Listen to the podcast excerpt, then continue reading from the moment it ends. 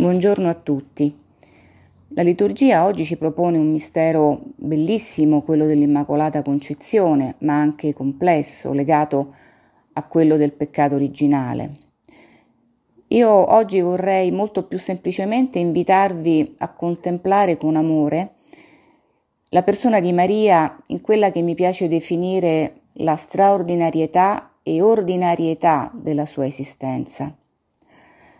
Straordinarietà perché Maria, che aveva una vita come le altre ragazze, era fidanzata, aspettava di eh, andare a vivere con Giuseppe, avere dei figli, ecco, vede la sua vita sconvolta da un annuncio dell'angelo che le propone una cosa diversa, un progetto diverso, ed è lei, soltanto lei, che deve dire di sì o di no.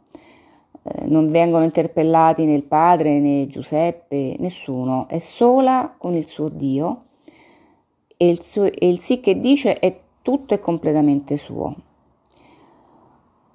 La prima conseguenza, lo sappiamo, sarà che Maria rischia di essere lapidata come adultera, quindi questo progetto comporta anche delle sofferenze, dei, dei pericoli. Dopo questo la vita della Vergine rientra nell'ordinarietà, mm, andrà a vivere con, con Giuseppe e nei successivi momenti della vita di Gesù sarà eh, il padre a essere interpellato da Dio per, per, la fuga in Egitto, poi per il ritorno.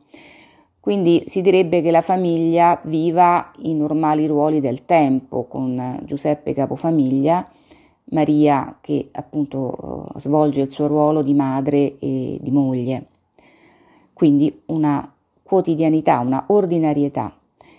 E anche dopo, quando Gesù inizierà la sua vita pubblica, Maria sarà in disparte, non, non sarà a fianco del figlio, non fa discorsi, non fa miracoli, ma eh, continua a vivere la sua vita. No? La ritroveremo poi ai piedi della croce.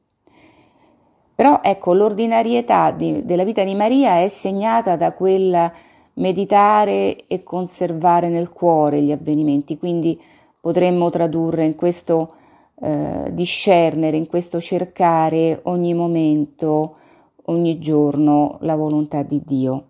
Questo è quello su cui voglio eh, richiamare la vostra attenzione, perché è la situazione di tutti noi di tutti noi, qualunque sia il genere di vita che conduciamo, ma in particolare io penso soprattutto eh, ai laici, ai nostri impegni di famiglia, di lavoro, di servizio, eh, di vita sociale, e politica.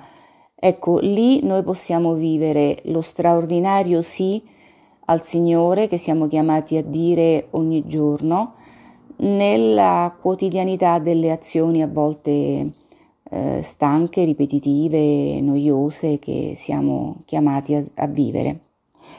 Allora, mh, mm, ecco, mi piace anche ricordare che eh, in un altro episodio del Vangelo una donna dice a Gesù, beato il ventre che ti ha portato e il seno che ti ha allattato. Gesù le risponde, beati piuttosto che quelli che ascoltano la parola di Dio e la mettono in pratica. Questi sono per me fratello, sorella e madre. Quindi ecco, è una beatitudine rivolta a tutti noi, una beatitudine che possiamo oggi veramente gustare e chiedere al Signore che ci dia la grazia di vivere ogni giorno della nostra vita.